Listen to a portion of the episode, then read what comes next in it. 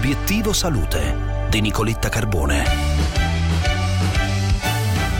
Predire ed evitare l'infarto associando i dati della TAC a quelli di biomarcatori presenti nel sangue. Questo è il doppio scopo di una nuova ricerca del Centro Cardiologico Monzino che commentiamo col dottor Gualtiero Colombo, responsabile dell'unità di genomica funzionale e immunologia del Monzino che sta coordinando lo studio. Buongiorno dottor Colombo. Buongiorno, eh, sì, questo studio è stato avviato a Monzino quattro anni fa. Abbiamo arruolato pazienti che avevano una aterosclerosi coronarica non ostruttiva, quindi in fase precoce, e adesso eh, li richiamiamo per fare un'altra batteria di esami, la cosiddetta fase 2. Eh, sono stati sottoposti a TAC coronarica per studiare l'anatomia della placca e a una serie di prelievi di sangue per andare a identificare i biomarcatori genetici e molecolari da combinare ai biomarcatori della TAC coronarica. In questa maniera possiamo studiare la progressione della malattia e soprattutto il nostro intendimento è quello di capire quale di questi pazienti andrà incontro a un evento cardiaco grave.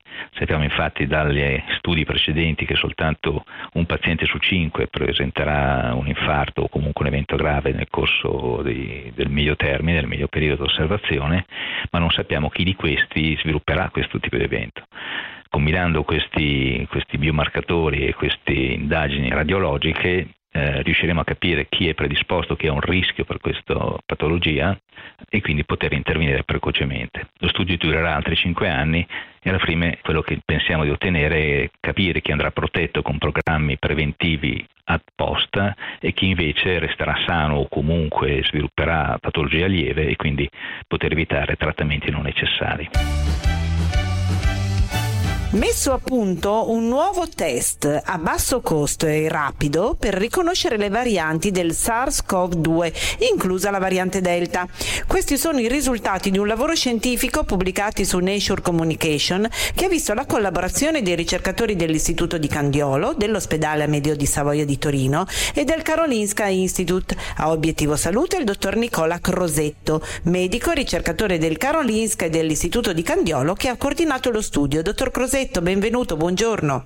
Buongiorno a lei. Sì, abbiamo lavorato per circa un anno allo sviluppo di questo test che chiamiamo CovSec, partendo da un metodo che avevamo precedentemente già sviluppato nel mio laboratorio per sequenziare il genoma del cancro.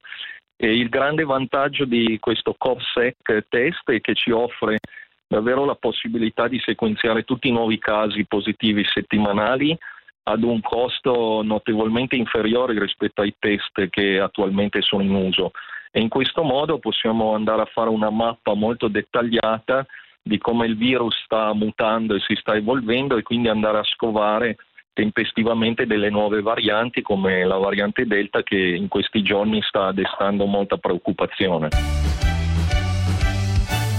E di variante Delta continuiamo a parlare nella nostra video intervista. Insieme a noi oggi il professor Marco Falcone, associato di malattie infettive all'Università di Pisa. Vi aspetto, non mancate, una buona giornata e un saluto da Nicoletta.